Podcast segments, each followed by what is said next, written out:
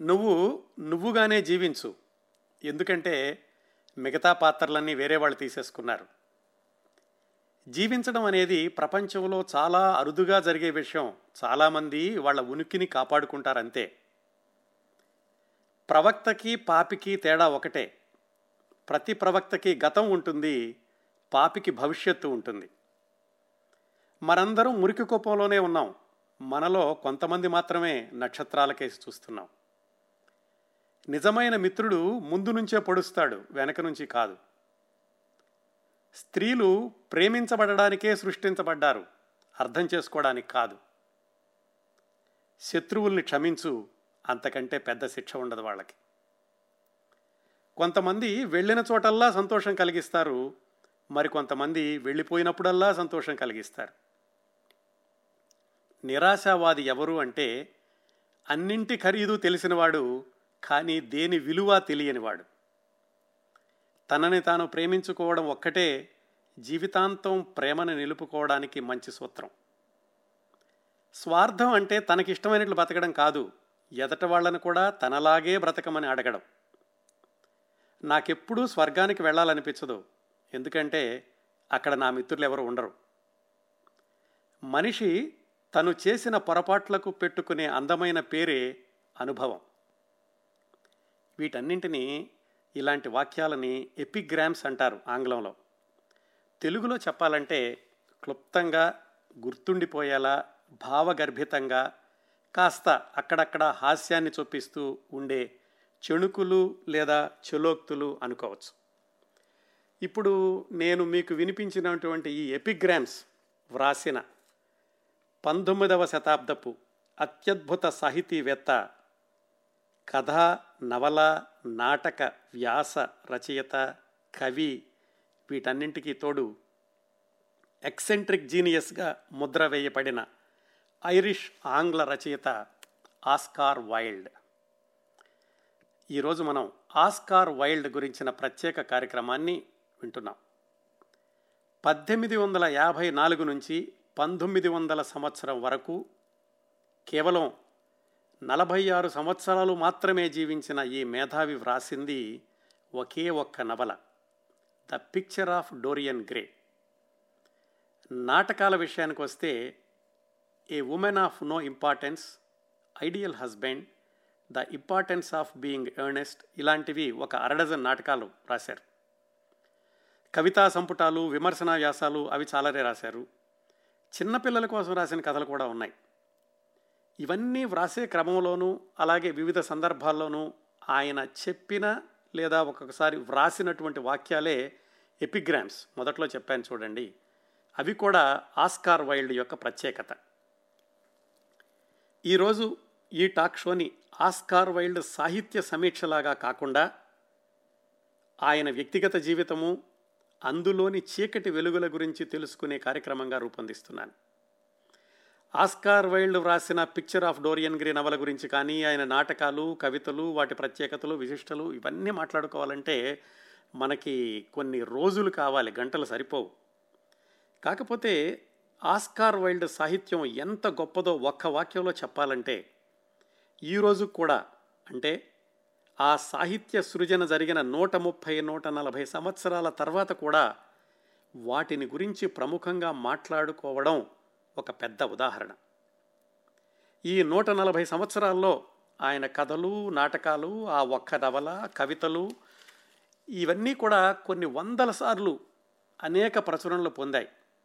ఇదంతా ఒక ఎత్తు అయితే ఆయన ఆస్కార్ వైల్డ్ వ్రాసినటువంటి నాటకాలు ఈ రోజుకు కూడా క్రిక్కిరిసిన ప్రేక్షకాదరణతో లండన్లోని నాటక ప్రదర్శనశాలల్లో ప్రదర్శించబడడము ఆ నాటకాలు ఆధారంగానూ ఆయన వ్రాసిన కథలు ఆధారంగానూ ప్రపంచవ్యాప్తంగా అనేక భాషల్లో సినిమాలు డాక్యుమెంటరీలు టీవీ షోస్ ఇలాంటివన్నీ నిర్మాణం అవ్వడం ఇంకా అవుతూ ఉండడం ఇదంతా కూడా ఆస్కార్ వైల్డ్ సాహిత్యంలోని విశిష్టతకు ప్రత్యక్ష నిదర్శనం. చిన్న ఉదాహరణ. పదేళ్ళ క్రిందట హిందీలో భూత్నాథ్ అని ఒక సినిమా వచ్చింది. అమితాబ్ బచ్చన్ షారూఖ్ ఖాన్ నటించింది. అది నూట ఇరవై ఏళ్ళ క్రిందట ఆస్కార్ వైల్డ్ రాసినటువంటి ద క్యాంటర్ విల్లే ఘోస్ట్ అనేటటువంటి కథ ఆధారంగా వచ్చింది. ఈ ఒక్క కథ ఆధారంగానే దాదాపుగా ప్రపంచవ్యాప్తంగా అన్ని భాషల్లోనూ నలభై నుంచి యాభై వరకు వివిధ దృశ్య చిత్రాలు వచ్చాయి. అంటే టీవీ షోస్ కానీ నాటకాలు కానీ డాక్యుమెంటరీలు కానీ స్టేజ్ నాటకాలు కానీ ఇలాంటివన్నీ. ఒక్క కథ ఆధారంగానే ఇన్ని షోస్ వచ్చాయంటే మరి ఆయన రాసిన మిగతా కథలు అలాగే ఒక నవల నాటకాల గురించి ఇంకెన్ని వస్తా ఎన్ని వచ్చి ఉంటాయో ఊహించుకోండి. ఇంత అద్భుతమైన సాహిత్యాన్ని అంతటినీ కూడా ఆస్కార్ వైల్డ్ తన ముప్పై నలభై సంవత్సరాల వయసులో అంటే కేవలం పది పదిహేను సంవత్సరాల వ్యవధిలోనే రాశారు. నలభై ఆరు సంవత్సరాలకే ఆస్కార్ వైల్డ్ అర్ధాంతరంగా మరణించి ఉండకపోతే ఇంకెంత అత్యుత్తమ సాహిత్యాన్ని అందించి ఉండేవాడో అని ఆయన అభిమానులు ఇప్పటికీ కూడా విచారిస్తూ ఉంటారు. ఇంత సాహిత్యాన్ని వ్రాసిన రోజుల్లో వ్యక్తిగా కూడా సమాజంలో ఎంతో పేరు ప్రఖ్యాతులు తెచ్చుకున్నాడు ఆస్కార్ వైల్డ్. కళ కళ కోసమే కళ సమాజం కోసం కాదు కళ సమాజ ఉద్ధరణ కోసం కాదు కళని కళగానే చూడండి అని ధైర్యంగా చెబుతూ సౌందర్యవాదాన్ని అంటే అందమే ఆనందం ఆనందంగా ఉండడమే జీవితానికి కావాల్సింది కనపడిన ప్రతి దాంట్లోనూ కూడా ఆనందాన్ని చూడండి అనేటటువంటి ఈస్థటిసిజం. ఆ సౌందర్యవాదం అంటారు. ఆ ఈస్థటిసిజాన్ని తన సాహిత్యంలో ప్రధాన వస్తువుగా చేసుకొని తన వేషభాషల్లో కూడా అవే భావాలను ప్రతిబింబిస్తూ ఉండేవాడు ఆస్కార్ వైల్డ్. పొడవాటి జుట్టు ప్రత్యేకమైన దుస్తులు ఎప్పుడూ సరదాగా హుషారుగా ఉండడం అది ఆ రోజుల్లో ఆస్కార్ వైల్డ్ ప్రత్యేకత. ఒక్కసారి ఆస్కార్ వైల్డ్ మాటలు విన్నవాళ్ళు ఎవరైనా ఎవరైనా సరే ఇంకా ఆయన మాటలు అలా వింటూ ఉండాల్సిందే. అంత మెస్మరైజ్ చేస్తూ ఉండేవాడు తన మాటలతోటి గొప్ప గొప్ప వక్తగా కూడా ఆస్కార్ వైల్డ్. మాటల మధ్యలో ఈ హాస్యం నిండినటువంటి చెణుకులు చెలోక్తులు అవి కూడా ఇప్పటికీ ఆస్కార్ వైల్డ్ ప్రత్యేకతలుగా నిలిచి ఉన్నాయి. పద్దెనిమిది వందల తొంభై ప్రాంతాల్లో అంటే ఇప్పటికి నూట ముప్పై సంవత్సరాల క్రిందట లండన్లోని హై క్లాస్ సొసైటీ వాళ్ళు అనుకుంటూ ఉండేవాళ్ళట. మీకు ఆస్కార్ వాళ్ళు వైల్డ్ పరిచయం ఉందా? మీకు ఆస్కార్ వైల్డ్ పరిచయం లేకపోతే మీరు ఎవరికీ పరిచయం లేనట్లే అని అంతగా గుర్తింపును తెచ్చుకున్నాడు ఆ పద్దెనిమిది వందల తొంభై ప్రాంతాల్లో. ఇదంతా ఆస్కార్ వైల్డ్ వైభవం. నలభై ఒక్క సంవత్సరాలకే లండన్లోని హై క్లాస్ సొసైటీలో ఆయన ఒక ఐకానిక్ ఫిగర్. భార్య ఇద్దరు పిల్లలు బ్రహ్మాండమైన సంపాదన పేరు ప్రతిష్టలు దేనికి కొరత లేని జీవితం. నిజానికి ఆయన పుట్టినప్పటి నుంచి కూడా దేనికి కొరత లేదు. పుట్టడమే హై క్లాస్ కుటుంబంలో పుట్టాడు అలాగే పెరిగాడు. దేనికి ఇబ్బంది లేకుండా దాదాపుగా ఈ ముప్పై ముప్పై ఎనిమిది నలభై సంవత్సరాల వరకు కూడా ఆయన ప్రభ అలా వెలిగిపోయింది.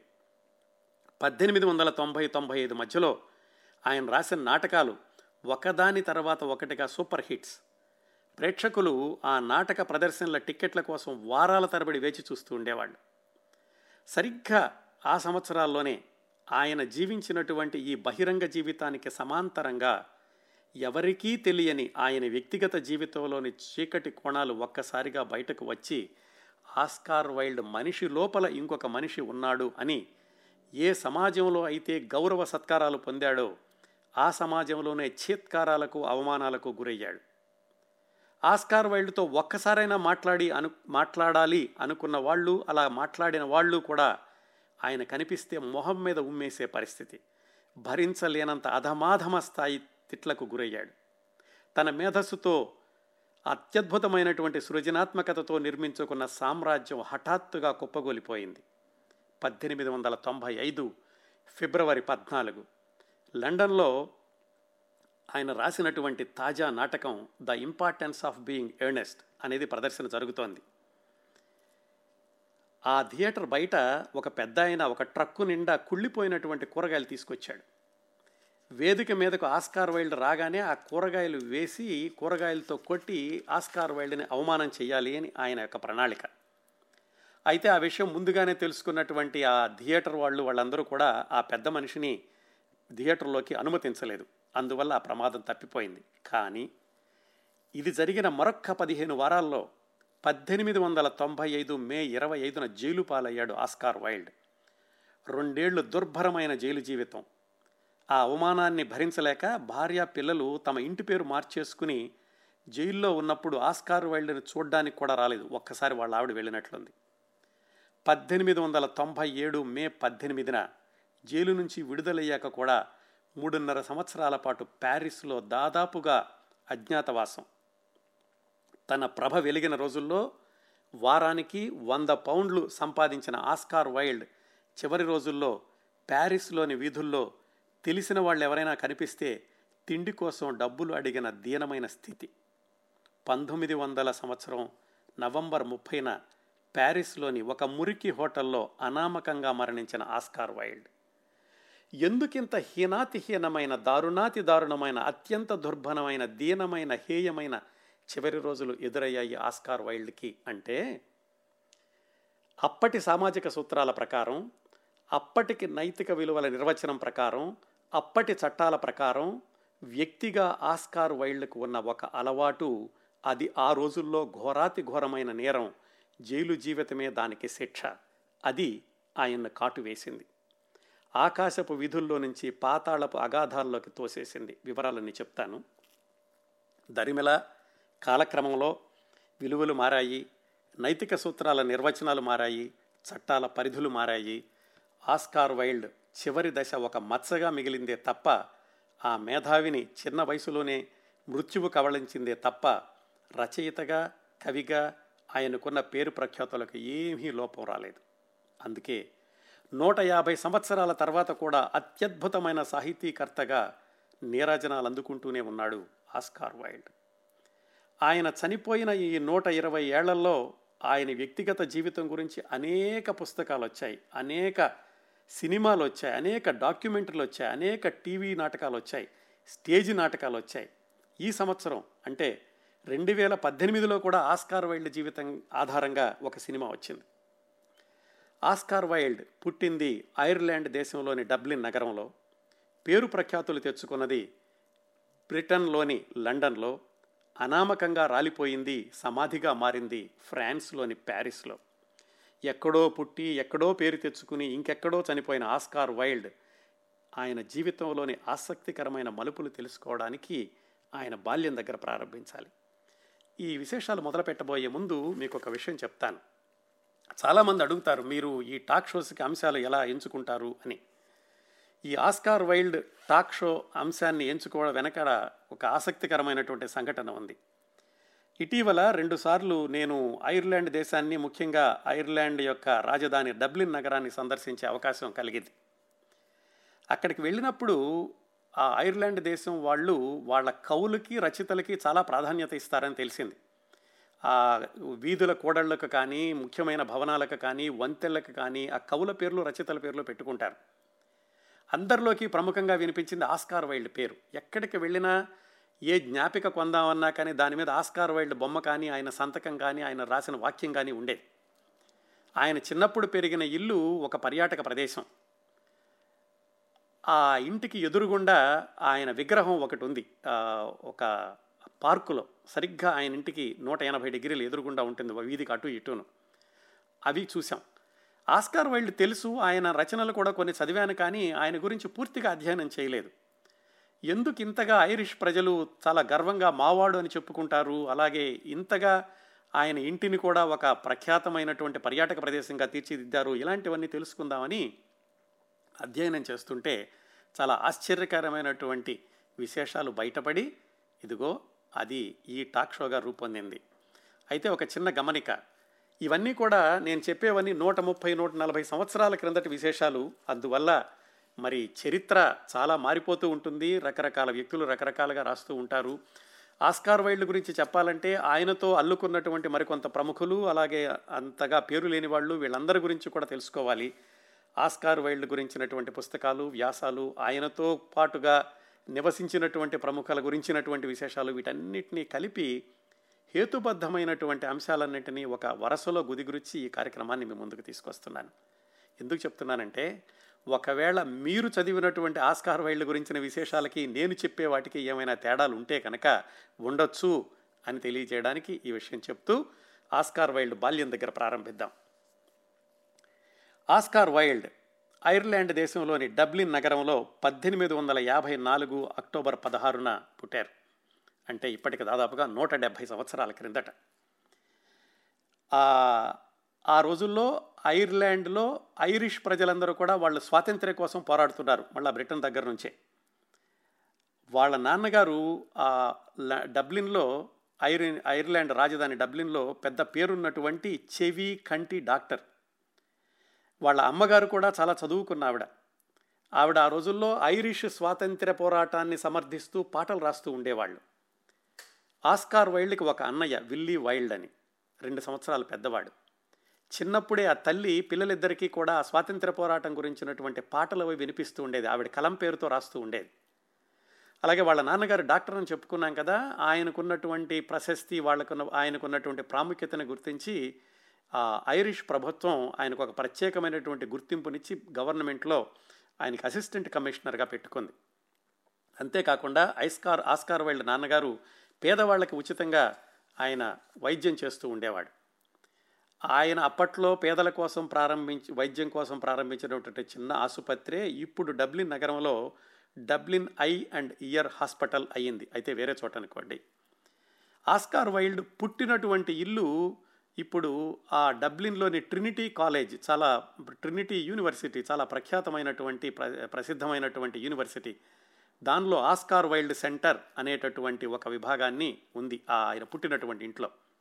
అయితే ఆయన పుట్టిన ఒక సంవత్సరానికే వాళ్ళ నాన్న వాళ్ళు ఆ ట్రినిటీ కాలేజీకి దగ్గరలో ఉన్నటువంటి ఒక ఇంటికి వెళ్ళారు. ఆ ఇల్లే నేను చూశాను. ఆ ఇంట్లో ఆయన దాదాపుగా ఇరవై ముప్పై సంవ ముప్పై సంవత్సరాల వరకు వాళ్ళ నాన్నగారితో కలిసి ఉన్నాడు. ఆ ఇంటి ముందు ఇప్పటికీ కూడా పెద్ద బోర్డు ఉంది. ఇక్కడే ఆస్కార్ వైల్డ్ నివసించాడు వాళ్ళ నాన్న నివసించారు అని. వాళ్ళ నాన్నగారు కేవలం డాక్టరే కాకుండా అక్కడ ఐర్లాండ్కి సంబంధించినటువంటి ఆర్కియాలజీ అలాగే ఐర్లాండ్కి సంబంధించినటువంటి జానపద గీతాలు వాటి గురించి ఆయన చాలా పుస్తకాలు కూడా రాశారు. ఇదంతా బాగానే ఉంది కానీ వాళ్ళ నాన్నగారికి కూడా ఒక చిన్న మచ్చ ఉంది. ఆయనకి వివాహం కావడానికి ముందే అంటే ఈ ఆస్కార్ వైల్డ్ వాళ్ళ అన్నయ్య పుట్టడానికి ముందే ఆయనకి వేరే ఇద్దరు మహిళలతోటి వివాహేతర సంబంధంతోటి ముగ్గురు సం ముగ్గురు సంతానం ఉన్నారు. అయితే వాళ్ళని కాదనలేదు. ఆయన కూడా వాళ్ళని కూడా దగ్గరికి తీసుకుని వాళ్ళ బాగోగులు కూడా చూశాడు ఆయన. ఇలాగా ఆస్కార్ వైల్డ్ వాళ్ళ అమ్మా నాన్నల దగ్గర పెరుగుతూ ఉండగా వాళ్ళ అమ్మా నాన్నలు సొసైటీలో చాలా పేరున్న వాళ్ళు కాబట్టి వాళ్ళ ఇంటికి చాలా హై క్లాస్ పీపుల్ వస్తూ ఉండేవాళ్ళు అలా చాలా మేధావులు కవులు రచయితలు వస్తూ ఉండేవాళ్ళు. ఈ వాతావరణంలో పెరిగాడు ఆస్కార్ వైల్డ్. ఆస్కార్ వైల్డ్ పుట్టినటువంటి మూడు సంవత్సరాలకి వాళ్ళకు పాప పుట్టింది వాళ్ళ అమ్మకి నాన్నకి. అంటే ఆస్కార్ వైల్డ్కి ఒక చెల్లెలు. చెల్లెలు అంటే చాలా ప్రేమగా ఉండేవాడు.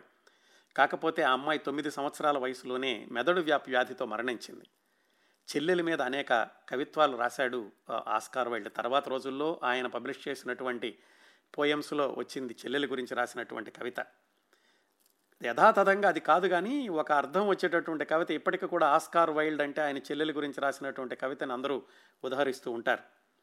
ఏమిటంటే నెమ్మదిగా నడవండి ఈ మంచు తెరల మంచు పొరల కింద నా చెల్లి నిద్రపోతోంది నెమ్మదిగా మాట్లాడండి నా చెల్లి నిద్రాభంగం అవుతుందేమో ఇలాంటి అర్థం వచ్చేలాగా చక్కటి కవిత రాశాడు ఆ రోజుల్లోనే. ఆయనకి తొమ్మిదేళ్ళు వయసు వచ్చే వరకు ఇంట్లోనే టీచర్లను పెట్టి చదువు చెప్పించారు వాళ్ళ అమ్మా నాన్న. ఆ తర్వాత ఐర్లాండ్లోనే చాలా ప్రతిష్టాత్మకమైనటువంటి Portora royal college royal school అని దానికి పంపించారు. అక్కడ హై స్కూల్ పూర్తి చేశాడు ఆస్కార్ వైల్డ్. అక్కడ ఉండగానే ఆయనకి చాలా వరకు కూడా ఈ వివిధ సాహిత్యంతో వాటితోటి కూడా పరిచయం ఏర్పడింది. ఆ పోర్టరా స్కూల్లో అయిపోయాక చాలా బాగా చదివి అక్కడ కూడా మంచి మార్కులు తెచ్చుకుని చాలా ప్రతిష్టాత్మకమైనటువంటి బహుమతులు అవన్నీ పొందడంతో ఆయనకి ఈ డబ్లిన్లో వాళ్ళ ఇంటికి దగ్గరలో ఉన్న ట్రినిటీ కాలేజీలో సీట్ వచ్చింది. దానిలో ఆయన డిగ్రీ కోసం చేరాడు. అక్కడ దాదాపుగా ఒక నాలుగు సంవత్సరం మూడు సంవత్సరాల పాటు చదువుకున్నాడు. పద్దెనిమిది వందల డెబ్భై ఒక నుంచి పద్దెనిమిది వందల డెబ్భై నాలుగు వరకు.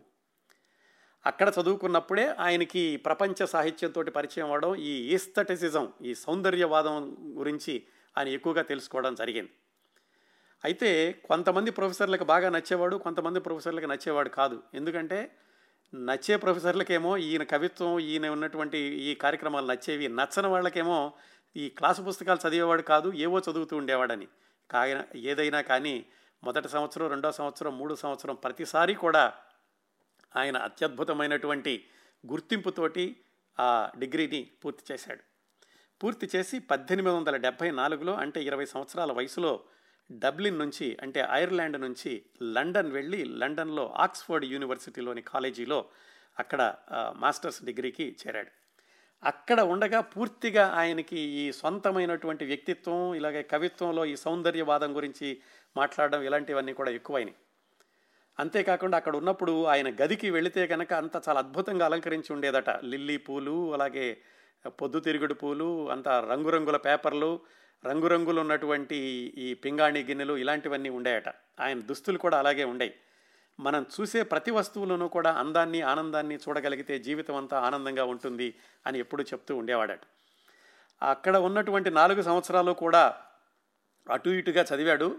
అయితే ఎప్పుడు బహుమతులు మాత్రం వస్తూ ఉండేవి. ఫస్ట్లోనే పాస్ అవుతూ ఉండేవాడు. పద్దెనిమిది వందల డెబ్భై ఎనిమిదిలో అక్కడ పాస్ అయ్యాడు. పాస్ అయ్యాక ఆయన మళ్ళీ డబ్లిన్ వాళ్ళ అమ్మా నాన్న దగ్గరకు వచ్చాడు. అక్కడ ఆయనకి హఠాత్తుగా ఒక అనుకోనటువంటి సంఘటన ఎదురయ్యింది. అదేమిటంటే ఈయన లండన్లో చదువుకుంటున్నటువంటి రోజుల్లో కూడా ఇంటికి వచ్చినప్పుడు ఆయనకు ఒక అమ్మాయి పరిచయం అయింది ఫ్లారెన్స్ అని తనకి జూనియర్. ఆ అమ్మాయి తను ప్రేమించుకున్నారు వివాహం చేసుకుందామని కూడా అనుకున్నారు. ఇదంతా ఇప్పుడు ఈయన లండన్ నుంచి సెలవులకి ఇంటికి వచ్చినప్పుడు డిగ్రీ మాస్టర్స్ చదివేటప్పుడు. వాళ్ళ అమ్మా నాన్నలకు కూడా తెలుసు. కాకపోతే డెబ్బై ఎనిమిదిలో ఆయన మాస్టర్స్ డిగ్రీ పూర్తి చేసుకుని వెనక్కి వచ్చేసరికి ఆ అమ్మాయి ఇంకొక అబ్బాయిని పెళ్ళి చేసేసుకుంది. ఆ అబ్బాయి కూడా ఎవరో కాదు ఈ ఆస్కార్ వైల్డ్తో పాటుగా కాలేజీలో చదువుకున్న అతనే. అతని పేరు బ్రామ్ స్టాకర్. ఈయన మీ అందరికీ తెలుసు ప్రత్యక్షంగా కాదు పరోక్షంగా. ఎలాగంటే మీరందరూ డ్రాకులా పేరు విని ఉంటారు కదా ఆ డ్రాకులా అన్న నవల రాసింది ఆ డ్రాకులా అన్న పాత్రను సృష్టించింది కూడా ఈ బ్రమ్ స్టాకర్. ఎవరైతే ఆస్కార్ వైల్డ్ ప్రేమించిన అమ్మాయిని పెళ్ళి చేసుకున్నాడో ఆయన రాసినటువంటి నవల డ్రాకుల. ఆయన కూడా తర్వాత రోజుల్లో చాలా నవలలు చాలా కథలు రాసి ఆయన కూడా ప్రసిద్ధమైనటువంటి రచయిత అయ్యారు. ఇంకా ఆ సంఘటన ఎదురయ్యాక ఆస్కార్ వైల్డ్ వాళ్ళ అమ్మా నాన్నలతో చెప్పాడట నా మనసు విరిగిపోయింది నేను ఇంకా ఈ దేశానికి రాను నా భవిష్యత్ అంతా కూడా నేను లండన్లోనూ అటువైపునే ఉంటాను అని చెప్పి అను అన్నట్లుగానే ఆ తర్వాత రోజుల్లో అంటే ఎప్పుడూ కూడా ఆయన మళ్ళీ అంటే ఇది ఇరవై నాలుగు సంవత్సరాల వయసులో జరిగింది ఆయనకి. మళ్ళా ఎప్పుడూ కూడా డబ్లిన్ ఎక్కువ రోజులు ఉండలేదు. ఒకసారో రెండు సార్లు వచ్చాడు అంతే ఆయన మరణించేలోగా. అక్కడి నుంచి లండన్ వెళ్ళిపోయాడు. వెళ్ళిపోయి లండన్లో ఆయన తరువాతి కార్యకలాపాలని కొనసాగించాడు. లండన్లో ఆస్కార్ వైల్డ్ జీవితం అక్కడి నుంచి దాదాపు తర్వాత ఒక ఆరు సంవత్సరాల పాటు ఆయన కవిగా పేరు తెచ్చుకోవడము అలాగే రకరకాల రచనలతోటి ప్రపంచ పర్యటనతోటి గడిచింది. ఎట్లాగంటే ఆయన లండన్ వచ్చాక ఉద్యోగం కోసం ప్రయత్నించారు కానీ ఉద్యోగం ఎక్కడా దొరకలేదు. కాకపోతే ఉద్యోగం చేయాల్సినటువంటి పరిస్థితి రాలేదు. వాళ్ళ నాన్నగారు ఇల్లు అమ్మేసరికి ఆ అమ్మినటువంటి డబ్బులు కొంత పంపిస్తూ ఉండేవాడు ఆస్కార్ వైల్డ్కి. దాంతో ఎక్కడో ఎవరింట్లోనో ఆయన పేయింగ్ గెస్ట్గా ఉంటూ ఈ కవిత్వము అలాగే ఈ కవిత్వం గురించినటువంటి వ్యాసాలు రాయడము ఈ కవిత్వానికి సంబంధించినటువంటి గ్రూపుల్లో సమావేశాలకు వెళ్ళడం ఇలాంటి కార్యక్రమాలతో ఆయన తీరిక లేకుండా ఉండేవాడు. పద్దెనిమిది వందల ఎనభై ఒకటిలో అంటే ఇరవై ఏడు సంవత్సరాల వయసులో ఆయన వ్రాసినటువంటి కవితలన్నింటినీ కలిపి ఒక పుస్తకంగా వేశారు. ఆయన డబ్లిన్లోని ట్రినిటీ కాలేజీలో చదువుతున్న రోజుల నుంచి కూడా కవితలు రాస్తూ ఉండేవాడు. ఆ కవితల పుస్తకం ఆయన ప్రచురించినటువంటి కొద్ది రోజుల్లోనే ఏడు వందల యాభై కాపీలు అమ్ముడవడమే కాకుండా వెంట వెంటనే పునర్ముద్రణకు వచ్చింది. అయితే చాలామంది అందులో కాపీ కవితలని విమర్శించారు కానీ ఇప్పటికీ కూడా ఈ ఆయన అభిమానులందరూ కూడా ఆ కవితల్ని చాలా ఉత్తమమైన కవితలుగా ఆదరిస్తూ ఉంటారు. అందులో ఒకటే ఆయన చెల్లెల గురించి రాసినటువంటి కవిత కూడాను. ఆయన ఇలా ఈ సౌందర్యవాదం గురించి ఎక్కువగా ఉపన్యాసాలు ఇవ్వడము ఇలా చేస్తూ ఉన్నప్పుడు అమెరికా నుంచి ఆయనకు ఒక ఆహ్వానం వచ్చింది. అమెరికాలో ఈ సౌందర్యవాదాన్ని అందరూ కూడా ఎగతాళి చేస్తున్నారు. మీరు వచ్చి కొంచెం ఇలా తిరిగి ఇక్కడ ఉపన్యాసాలు ఇస్తే బాగుంటుంది అంటే అన్నప్పుడు ఆయన పద్దెనిమిది వందల ఎనభై రెండు జనవరి రెండున షిప్లో వచ్చారు. అప్పట్లో విమానాలు లేవు కదా ఇంకాను. నాలుగు నెలలకని వచ్చిన ఆయన దాదాపుగా ఒక సంవత్సరం పాటు అమెరికాలోని వివిధ ప్రదేశాలు శాన్ ఫ్రాన్సిస్కో కూడా తిరిగి ఉపన్యాసాలు ఇచ్చారు. ఇచ్చినప్పుడు ఆయన ఉపన్యాసాలకి చాలామంది వస్తూ ఉండేవాళ్ళు కానీ పత్రికలు వాళ్ళు కూడా కొంచెం ఆయన విమర్శిస్తూ రాశారు. ఆయన అక్కడ నుంచి వచ్చి మాకు చెప్పాలా అన్నట్లుగానమాట అయినా కానీ ఆయన పర్యటన విజయవంతమైందని చెప్పొచ్చు. ఎందుకంటే నాలుగు నెలల కోసం వచ్చిన ఆయన సంవత్సరం పాటు అమెరికాలో ఉండిపోయారు. అమెరికా నుంచి వెనక్కి వెళ్ళాక ఆయన ఒక నాటకం రాశారు మొట్టమొదటిసారిగా ద వీర్ అని వీరా అనుకుంటాను. ఆ నాటకాన్ని లండన్లో ఎవరూ ప్రదర్శించడానికి ముందుకు రాకపోయేసరికి న్యూయార్క్లో ఎవరో ప్రదర్శిస్తామంటే ఆయన మళ్ళీ న్యూయార్క్ వచ్చారు న్యూయార్క్లో నాటకం వేశారు. ఒక వారం రోజులైతే నడిచింది కానీ తర్వాత దాని విమర్శకులందరూ కూడా దాన్ని దుమ్మెత్తిపోయడంతో ఆగిపోయింది. దాంతో ఆయన మళ్ళా వెనక్కి లండన్ వెళ్ళిపోయారు. ఆ విధంగా ఆస్కార్ వైల్డ్ రాసిన మొట్టమొదటి నాటకం ఘోర పరాజయం పాలైంది. ఇది జరుగుతూ ఉండగానే పద్దెనిమిది వందల ఎనభై నాలుగులో ఆయనకి ముప్పై సంవత్సరాల వయసు ఉన్నప్పుడు కాన్స్టెన్స్ లాయిడ్ అనేటటువంటి ఆమెను వివాహం చేసుకున్నారు. ఆమె వయసు అప్పటికి ఇరవై ఐదు సంవత్సరాలు. అంతకుముందు మూడు సంవత్సరాల నుంచి పరిచయం ఉంది. వివాహమైనటువంటి వెంట వెంటనే పద్దెనిమిది వందల ఎనభై ఐదు పద్దెనిమిది వందల ఎనభై ఆరు రెండు సంవత్సరాల్లో ఇద్దరు అబ్బాయిలు సిరిల్ వైవియన్ అని ఇద్దరు అబ్బాయిలు కూడా పుట్టారు. పద్దెనిమిది వందల ఎనభై ఆరులో ఆయన రెండవ సంతానం జన్మించినప్పుడు ఆయన దగ్గరికి ఒక కుర్రవాడు వచ్చాడు కెనడా నుంచి. అతను కూడా ఈ కవిత్వం అది రాసేవాడే. అతని పేరు Robbie Ross Robert Ross Robbie Ross అంటారు. ఆ రాబీ రాస్ ఈ ఆస్కార్ వైల్డ్ జీవితంలోనికి ప్రవేశించడం అనేది ఆస్కార్ వైల్డ్ని మరొక మలుపు తిప్పింది ఒక అప్పటి చీకటి ప్రపంచం వైపు నడిపించింది. అదేమిటో చెప్పబోయే ముందు ఆస్కార్ వైల్డ్ ఘనతను గురించి తెలుసుకుందాం. దాని తర్వాత ఆయన ఈ ఇద్దరు పిల్లలు పుట్టారు. ఆ తర్వాత ఆయన కోసం స్థిరమైనటువంటి ఆదాయం కోసమని ద లేడీస్ వరల్డ్ అనేటటువంటి పత్రికకి ఎడిటర్గా పనిచేశారు. అప్పట్లోనే సొసైటీలో చాలా పేరున్నటువంటి మహిళలు వాళ్ళందరితో కూడా ఆ, వ్యాసాలు అవి రాసిస్తూ రాస్తూ కేవలం మహిళల భావాలు ఎలా ఉంటాయి వాళ్ళకి ఏమేం కావాలి వాళ్ళ పిల్లల్ని ఎలా పెంచాలి ఇలాంటివన్నీ కూడా ఆయన నూట ముప్పై సంవత్సరాల క్రిందటే ఆలోచించి ఆ పత్రికలో రాశాడు. కాకపోతే రెండు సంవత్సరాల తర్వాత ఆ పత్రిక నుంచి కూడా మానేశారు. మానేసి ఆయన పద్దెనిమిది వందల ఎనభై ఎనిమిదిలో చిన్నపిల్లల కోసం ఒక కథల పుస్తకం వేశారు. వాళ్ళ పిల్లలకి చెప్తూ ఉండేవాడట ఆయన కథలు. ఆ తర్వాత వచ్చింది ఆయనకి చాలా పేరు తెచ్చినటువంటి the picture of Dorian Gray అనేటటువంటి నవల. అది పద్దెనిమిది వందల తొంభైలో ఒక పత్రికలో సీరియల్గా వచ్చింది.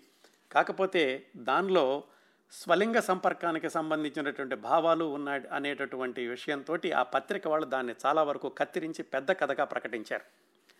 అప్పుడు అది అయిపోయాక ఆయన మళ్ళా దాని ఒరిజినల్ రూపాన్ని మరొక ఆరు చాప్టర్లు కలిపి దాన్ని నవలగా ప్రచురించారు. అది విపరీతంగా చాలామందికి నచ్చింది. విమర్శకులు ఎలాగో ఉంటారు కాబట్టి విమర్శించే వాళ్ళు ఉన్నారు. అది నీతి బాహ్యమైనటువంటి విషయాలు ఉన్నాయి. ఆ రోజుల్లో అప్పటి సొసైటీ ప్రకారం అప్పటి చట్టాల ప్రకారం హోమోసెక్చువల్ అనేది చాలా నేరం ఘోరమైనటువంటి నేరం. అందుకని చెప్పి ఆ నవలను చాలామంది కూడా విమర్శించారు. ఆ నవల అయిపోయాక అప్పుడు మళ్ళీ ఒకసారి ఆయన నాటకాల వైపు వెళ్ళారు. వెళ్ళి నాటకాలను ఎలాగైనా సరే మళ్ళీ దానిలోకి ప్రవేశిద్దామని సాలమి అని ఒక ఫ్రెంచ్ ఫ్రాన్స్లో ఫ్రెంచ్ భాషలో ఒక నవల ఒక నాటకం రాశారు. అయితే దాన్ని లండన్లో ప్రదర్శించడానికి అనుమతి ఇవ్వలేదు. ఎందుకంటే బైబిల్లోని పాత్రల్ని ఆయన అవహేళన చేశాడని చెప్పి ఇవ్వలేదు. అయితే చాలా రోజుల తర్వాత ఆయన చిట్ట చివరి దశలో ఉండగా అది ఫ్రాన్స్లో ప్రదర్శితం అయ్యేది. దీని తర్వాత మొదలైంది ఆయన వైభవం. పద్దెనిమిది వందల తొంభై రెండులో మొట్టమొదటిసారిగా ఆయన రాసిన నాటకం లేడీ విండ్మీర్స్ ఫ్యాన్ అనేటటువంటి నాటకం కిక్కిరిసినటువంటి ప్రేక్షకులతో ప్రదర్శించబడింది. అక్కడి నుంచి మూడు సంవత్సరాల పాటు వెనక్కి తిరిగి చూసుకోలేదు. నాలుగు నాటకాలు అనుకుంటా రాశారు మూడు సంవత్సరాలను ప్రతి నాటకం కూడా ఒకదాన్ని మించి ఒకటి అది ప్రజాదరణ పొందింది. ఆ నాలుగు సంవత్సరాల్లో కూడా ఆస్కార్ వైల్డ్ చూస్తే చాలు ఆయనతో మాట్లాడితే చాలు ఆయనతో భోజనం చేయడం అంటే ఇంకా చాలా పెద్ద గొప్ప అనుకునేటటువంటి స్థాయికి చేరుకున్నాడు. అయితే ఇన్ని సంవత్సరాల్లో వాళ్ళ రెండో అబ్బాయి పుట్టినటువంటి పద్దెనిమిది వందల ఎనభై ఆరు నుంచి ఈయన అత్యద్భుతమైన పేరు తెచ్చుకున్న పద్దెనిమిది వందల తొంభై ఐదు వరకు ఆస్కార్ వైల్డ్లో మనిషి లోపల ఇంకొక మనిషి ఉన్నాడు అని చాలామందికి తెలియలేదు. అది అప్పటి సూత్రాల ప్రకారం ఒక చీకటి కోణం ఆయన జీవితంలో ఒక చీకటి తెర ఉంది అన్న విషయం పద్దెనిమిది వందల తొంభై ఐదులో బయటపడింది. ఏమైందంటే పద్దెనిమిది వందల ఎనభై ఆరులో వాళ్ళ రెండో అబ్బాయి పుట్టినప్పుడు రాబీ రాస్ అనేటటువంటి ఒక అతను వచ్చాడని చెప్పుకున్నాం కదా అతనికి కేవలం పదిహేడు సంవత్సరాల వయసు. అతను ఈ ఆస్కార్ వైల్డ్ని స్వలింగ సంపర్కానికి అలవాటు చేశాడని అంటూ ఉంటారు. అలా అలవాటు చేయడమే కాకుండా ఆ అలవాటు ఆస్కార్ వైల్డ్కి కొనసాగింది. కొనసాగుతూ పద్దెనిమిది వందల తొంభై ఒకటిలో మరో కుర్రాడు పరిచయం అయ్యాడు. డగ్లస్ అని ఆల్ఫ్రెడ్ డగ్లస్ అని. అతను కూడా పదిహేడు సంవత్సరాలే. అతను కూడా ఇతనికి పార్ట్నర్గా అయ్యాడు ఆస్కార్ వైల్డ్కి. అయితే విశేషం ఏమిటంటే వీళ్ళిద్దరూ ఆస్కార్ వైల్డ్ని లండన్లోని చీకటి సామ్రాజ్యానికి చీకటి కోణాలకి తీసుకెళ్ళేవాళ్ళు అక్కడ చాలామంది పిల్లలతో ఇతను సంబంధం పెట్టుకునేవాడు అని తర్వాత చాలా కోర్టులో కూడా రుజువయ్యింది. ఆ చీకటి రో చీకటి కోణాలకి చీకటి సామ్రాజ్యంలోకి వెళ్ళినప్పుడు బ్లాక్ మెయిలర్స్ ఇలాగే మేల్ ప్రాస్టిట్యూట్స్ వాళ్ళతోటి తిరుగుతూ ఉండేవాడు. చాలా విచిత్రం. అదే రోజుల్లో ఈయన బ్రహ్మాండమైన నాటకాలు రాసి అద్భుతమైన పేరు తెచ్చుకున్నాడు. రెండో వైపు ఇలాంటి కోణం కూడా ఉండి ఆయనతోటి. అది ఏమైందంటే మొట్టమొదట్లో చెప్పుకున్నాను చూడండి ఆయనకి కూరగాయలతో కొట్టడానికి ఒక పెద్ద మనిషి వచ్చాడని. ఆయనే ఆల్ఫ్రెడ్ డగ్లస్ అనే కుర్రవాడి యొక్క తండ్రి. అతను చాలా చాలా పేరున్నటువంటి స్కాటిష్ మనిషి ఆయన చాలా దృఢకాయుడు చాలా కరుకుదనం ఉన్నవాడు. అతన్ని వాళ్ళ అబ్బాయినిను ఈ ఆస్కార్ వరల్డ్ని నాలుగైదు చోట్ల చూసి వాళ్ళ అబ్బాయికి వార్నింగ్ ఇచ్చాడు. నువ్వేమిటి అతనితో తిరుగుతున్నావు? ఈ మగ మగ సంబంధం అనేది ఈ సొసైటీలో నడిచేది కాదు. ఆల్రెడీ మీ అన్నయ్య ఇలాగే ఒక మినిస్టర్ తోటి సంబంధం పెట్టుకున్నాడు. అది కూడా మగ మగ సంబంధం. నువ్వు కూడా ఇలా అవుతున్నావా? అని కొడుకుని బెదిరించాడు. కాకపోతే కొడుకు ఆయన మాట వినలేదు. ఆ తర్వాత ఆస్కార్ వైల్డ్ని కూడా కలిసి చెప్పాడు నువ్వు మా అబ్బాయిని వదిలేసేయి ఇలా చెడగొట్టొద్దు మా అబ్బాయిని అని. అయినా కానీ ఆస్కార్ వైల్డ్ కూడా వినలేదు. అప్పుడు ఆస్కార్ వైల్డ్ మీద దాడి చేద్దామని ఆ కూరగాయలతో వెళ్ళాడు కానీ అది కుదరలేదు.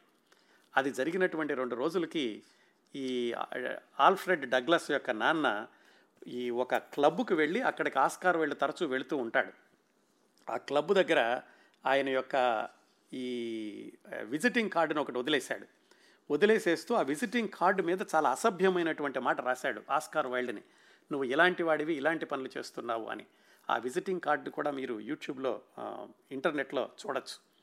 అది జరిగింది పద్ది ఈ పద్దెనిమిది వందల తొంభై ఐదు ఫిబ్రవరి పద్దెనిమిదిన. అంటే ఆ నాటకానికి ఆయన వెళ్ళి ఆస్కార్ వైల్డ్ని ఈ కూరగాయలతో కొడదాం అనుకున్నటువంటి అది జరిగినటువంటి నాలుగు రోజులకి ఆయన ఇలాగా ఈ కా అక్కడ ఆయన విజిటింగ్ కార్డుని వదిలేసి వచ్చాడు.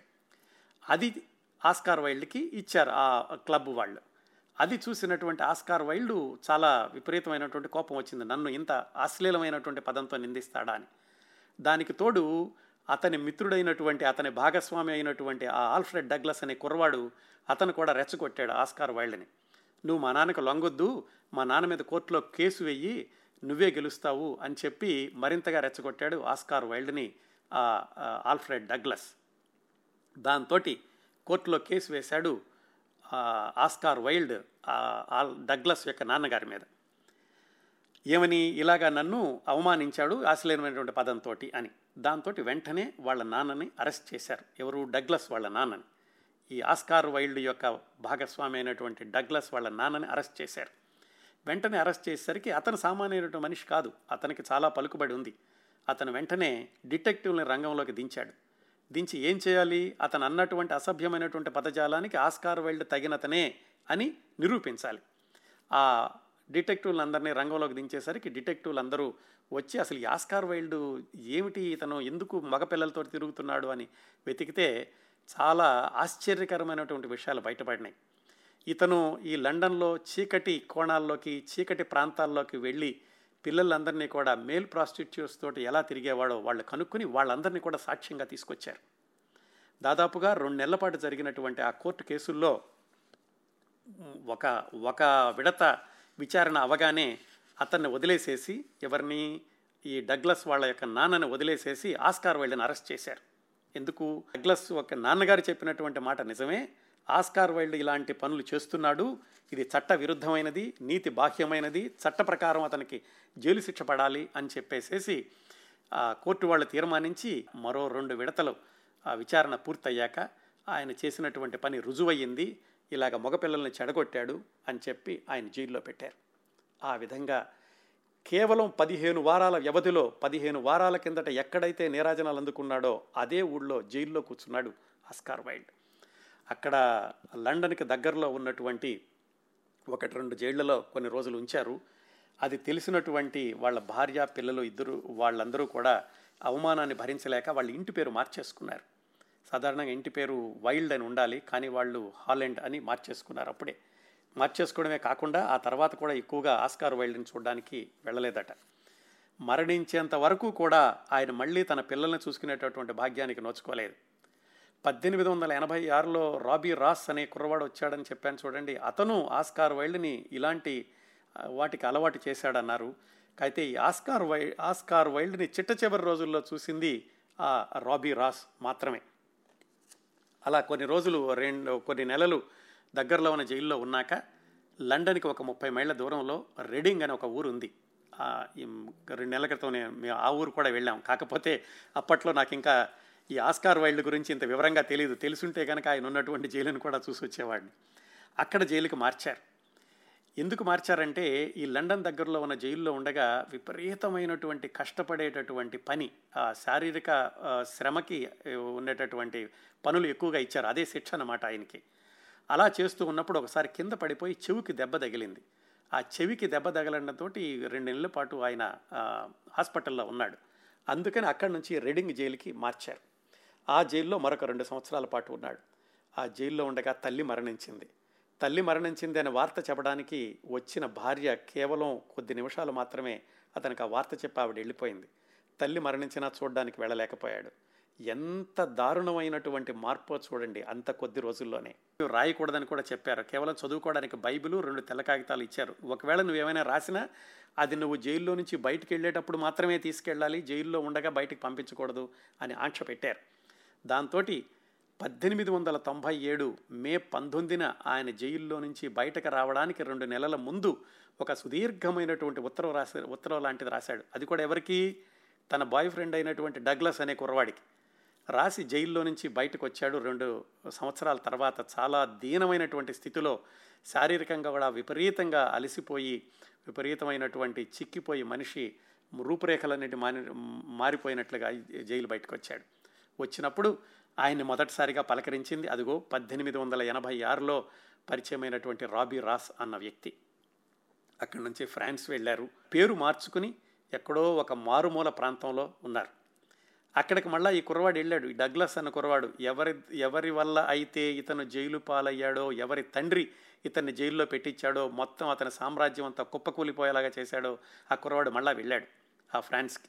వెళ్ళి ఈ ఆస్కార్ వైల్డ్ తోటి నివసించడం ప్రారంభించినప్పుడు అటువైపు వాళ్ళు ఇటువైపు వాళ్ళు తెలుసుకుని వాళ్ళిద్దరికీ కూడా వార్నింగ్ ఇచ్చారు.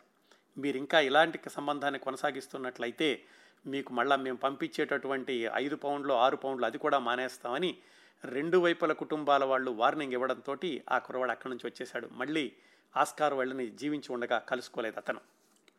ఆస్కార్ వైల్డ్ ఈ రాబీ రాస్ తోటి కొన్ని రోజులు ఉన్నాక మళ్ళీ అక్కడి నుంచి ఇక ఆయన డబ్బుల కోసం చాలా విపరీతమైనటువంటి కష్టపడుతూ ప్యారిస్లో ఒక చిన్న హోటల్కి వచ్చి ఆ హోటల్లో చివరి రోజుల్లో ఉన్నాడు. ఆ ప్యారిస్లో ఉన్నప్పుడు ఆ నగర వీధుల్లో వచ్చి ఎవరైనా గుర్తుపడతారేమోనని చొక్కా కప్పుకుని తిరుగుతూ ఉండేవాడట. ఎవరైనా తెలిసిన వాళ్ళు కనపడితే వాళ్ళ దగ్గరికి వెళ్ళి నేనే ఆస్కార్ వైల్డ్ని గుర్తుపట్టారా? కొంచెం నాకు డబ్బులు కావాలి అని వాళ్ళు డబ్బులు ఇవ్వగానే గబగబ పరిగెత్తుకుంటూ హోటల్కి వెళ్ళిపోయేవాడట. అంత అనామకంగా అంత అవమానకరమైనటువంటి పరిస్థితుల్లో బ్రతికిన ఆస్కార్ వైల్డ్ పన్నెండు అక్టోబర్ పంతొమ్మిది వందల సంవత్సరంలో రాబీ రాస్ లండన్లో ఉంటే అతనికి ఒక టెలిగ్రామ్ పంపించాడు ఈ ఆస్కార్ వైల్డ్తో ఉన్నటువంటి మిత్రుడు. చాలా బలహీనంగా ఉన్నాడు ఎన్ని రోజులు ఉంటాడో తెలీదు వెంటనే రండి అని. ఆ రాబీ రాస్ ఆ లండన్ నుంచి మళ్ళా ఫ్రాన్స్ వచ్చాడు. ఫ్రాన్స్ వచ్చినప్పుడు ఇరవై ఐదు నవంబర్న ఈ ఆస్కార్ వైల్డ్కి మెదడు వ్యాపి వ్యాధి వచ్చింది. అది కూడా ఎందుకంటే జైల్లో కింద పడినప్పుడు దెబ్బ తగిలి చెవికి దెబ్బ తగడంతో మెదడు వ్యాపి వ్యాధి వచ్చింది అన్నారు. ఏవో మందులు అవి ఇప్పించారు కానీ ఏమీ పనిచేయలేదు. చివరికి పంతొమ్మిది వందల సంవత్సరం నవంబర్ ముప్పైవ తేదీన కన్ను మూశాడు ఆస్కార్ వైల్డ్ ఆ చిన్న మురికి కుప్పం లాంటి హోటల్లో. అయితే ఇప్పటికి ఆ హోటల్ చాలా పెద్దగా ఉంది. ఇప్పుడు ఇప్పుడు కూడా ఆయన మరణించినటువంటి గదిని అలాగే ఉంచారు. ఆయన మరణించినప్పుడు మొట్టమొదటిసారిగా ఆయనకి పరిచయమైన రాబీ రాస్ అతను ఉన్నాడు. అలాగే మరొక మిత్రుడు ఉన్నాడు. ఆ తర్వాత ఈ చిన్న కురవాడు డగ్లస్ కూడా వచ్చాడు. వాళ్ళందరూ కలిసి అక్కడే ప్యారిస్ దగ్గర సమాధి చేశారు. కొన్ని సంవత్సరాల తర్వాత మళ్ళీ ఆ సమాధిని వేరే చోటకు మార్చారు. ఆ సమాధిని చేసినప్పుడు కూడా చాలా గొడవైంది. ఆ సమాధి మీద ఒక విధమైనటువంటి విగ్రహాన్ని ఉంచారు. అది అసభ్యంగా ఉందని కొంతమంది దాన్ని కూలగొట్టారు. అలాగే అది సమాధి చేసినప్పుడు ఈ రాబీ రాస్ అన్నటువంటి కుర్రవాడు ఈ ఆస్కార్ వైల్డ్ని అటువైపు తోసిన అతను ఒక చిన్న అర కట్టించుకుని నేను చచ్చి చనిపోయాక నా చితాభస్మాన్ని కూడా ఇక్కడ ఉంచండి అని చెప్పాట. అలాగే చేశారు ఆ తర్వాత రోజుల్లోనూ. అయితే మరి ఆస్కార్ వైల్డ్కి శిక్ష వేసినప్పుడు మిగతా వాళ్ళకి శిక్ష వేయలేదా? మిగతా వాళ్ళందరూ పారిపోయారు. శిక్ష ఎప్పుడైతే ప్రకటిస్తారని తెలిసిందో అందరూ ఆ దేశాన్ని వదిలి పారిపోయారు అందుకని వాళ్ళందరికీ శిక్ష పడలేదు. నిజానికి ఆస్కార్ వైల్డ్ని కూడా అక్కడి నుంచి వెళ్ళిపోమ్మని శిక్ష వచ్చే ముందు ఆయనకి బెయిల్ తీసుకుని స్నేహితులు బయట తీసుకొచ్చి వెళ్ళిపోమన్నారు కానీ ఆయన నిజాయితీగా నేను వెళ్ళను ఏమైనా సరే ఇక్కడే తేల్చుకుంటాను అని ఉండడంతో శిక్షపడి ఇలాగ జైల్లో ఉండడం అనాకమైన అనామకంగా చనిపోవడం జరిగింది. అయితే తర్వాత కొన్ని దశాబ్దాల పాటు ఆస్కార్ వైల్డ్ వివాదాస్పదమైనటువంటి వ్యక్తిగానే మిగిలాడు. అందుకనే ఇటు లండన్లో కానీ అటు ఐర్లాండ్లో కానీ ఆయన జ్ఞాపికలు కానీ లేకపోతే ఆయన గురించి సంతాప సభలు ఇలాంటివి జరగలేదు. కాలక్రమేణా నాగరికత పెరిగి ఇలాంటి సంబంధాలన్నీ కూడా అసహజమైనవి కావు అవి కూడా సహజమైనవే చట్టబద్ధమైనవే అనేటటువంటి ఈ చట్టాలన్నీ వచ్చాక అప్పుడు ఆస్కార్ వైల్డ్ గురించి మళ్ళీ అందరూ కూడా గొప్పగా మాట్లాడుకోవడం ఆ డబ్లిన్లో కూడా ఐర్లాండ్లో డబ్లిన్లో వాళ్ళ ఇంటి ఎదురుగుండా విగ్రహాన్ని వాళ్ళ మనవడే పెట్టించాడు. అది కూడా ఇరవై సంవత్సరాల క్రిందట. లండన్లో కూడా ట్రఫాల్గర్ స్క్వేర్ దగ్గర ఆయనకి ఒక చిన్న స్మృతి చిహ్నాన్ని కూడా కట్టించారు. అది కూడా ఈ ఇటీవల అంటే ఈ చట్టాలన్నీ మారాక. పద్దెనిమిది వందల తొంభై ఐదులో కూడా ఆయన యొక్క నాటకం ప్రదర్శిస్తున్నప్పుడు మొట్టమొదటిసారిగా ఈ గొడవ జరిగి ఆయన అరెస్టుకు జారి తీసింది. ఆ తర్వాత రోజుల్లో పంతొమ్మిది వందల తొంభై ఐదులో అదే రోజున అదే థియేటర్లో అందరూ కూడా చేరి ఆస్కార్ వైల్డ్కి నివాళులు అర్పించారు అత్యద్భుతమైనటువంటి రచయిత. ఆయన నాటకం వంద సంవత్సరాలు కూడా బ్రతికి ఉంది అని చెప్పారు. ఇన్ని ఆసక్తికరమైన మలుపులతోటి ఇంత వివాదాస్పదమైనటువంటి వ్యక్తిగత జీవితంతో ఆస్కార్ వైల్డ్ యొక్క జీవితం నలభై ఆరు సంవత్సరాలకే అర్ధాంతరంగా ముగిసిపోయింది. యూట్యూబ్లో చూడొచ్చు. ఆయన గురించినటువంటి డాక్యుమెంటరీలు చాలా ఉన్నాయి. ఆయన గురించిన సినిమాలు ఉన్నాయి పుస్తకాలు అయితే లెక్కలేనన్ని ఉన్నాయి. అలాగే ఆయన నాటకాల ఆధారంగా తీసినటువంటి సినిమాలు చాలా ఉన్నాయి. ఆయన ఒక శిఖరం ఒక పతనం రచయిత మరణించి కూడా జీవిస్తున్నటువంటి ఆయన రచన వైభవం ఇది ఆస్కార్ వైల్డ్ జీవితం. ఒక్కొక్కసారి అనిపిస్తూ ఉంటుంది ఎందుకు అలా చేశారు అలా చేసి ఉండకపోతే ఇంకా బాగుండేవాళ్ళు కదా అని. అలాంటివన్నీ కూడా మనం నూట యాభై సంవత్సరాల క్రిందట తీర్పు చెప్పగలిగే వాళ్ళం కాదు. ఆనాటి పరిస్థితులు ఆనాటికి ఆయనకున్నటువంటి మానసిక స్థితి ఇలాంటి వాటన్నింటిని బట్టి బహుశా అటువైపు వెళ్ళి ఉంటాడని అనుకోవచ్చు. వాళ్ళ మనవాళ్ళు ఉన్నారు. అలాగే ఆయనతో పాటుగా తిరిగినటువంటి వీళ్ళందరూ కూడా మామూలు వాళ్ళు కాదు వాళ్ళు కూడా రచయితలే. రాబీ రాస్ కానీ డగ్లస్ కానీ వాళ్ళు కూడా రచయితలే. వాళ్ళు పుస్తకాలు రాశారు. ఆ డగ్లస్ అనే కుర్రవాడు ఎవరైతే ఈయన యొక్క ఈయన కోర్టుకు వెళ్ళడానికి ఎవరి నాన్న కారణమయ్యాడో ఆ కుర్రవాడి జీవితం కూడా తర్వాత చాలా చిన్నాభిన్నమై ఛిద్రమైపోయింది. వివాహం చేసుకుని ఒక కొడుకు ఉన్నప్పటికీ ఆ కొడుకు కూడా మరణించాడు. అతని జీవితం కూడా చిన్నాభిన్నం అయిపోయింది ఏమైతేనేం ఆస్కార్ వైల్డ్ ఎప్పటికీ కూడా గుర్తుపెట్టుకో గుర్తుపెట్టుకోగలిగేటటువంటి నవలని నాటకాలని కవితలని మనకు అందించి అర్ధాంతరంగా వెళ్ళిపోయాడు. ఇవండి పంతొమ్మిదవ శతాబ్దపు అత్యద్భుత రచయిత ఆస్కార్ వైల్డ్ గురించిన ప్రత్యేక కార్యక్రమం. చాలా విశేషాలు నేను క్లుప్తంగా చెప్పాను. నిజానికి ఆయన కోర్టు కేసు అదంతా కూడా ఒక రెండు వందల మూడు వందల పేజీల పుస్తకంగా వచ్చింది. ప్రతిరోజు ఏం జరిగింది ప్రతి సంభాషణ ఏం జరిగింది అనేది చాలా క్లుప్తంగా మీకు చెప్పడం జరిగింది.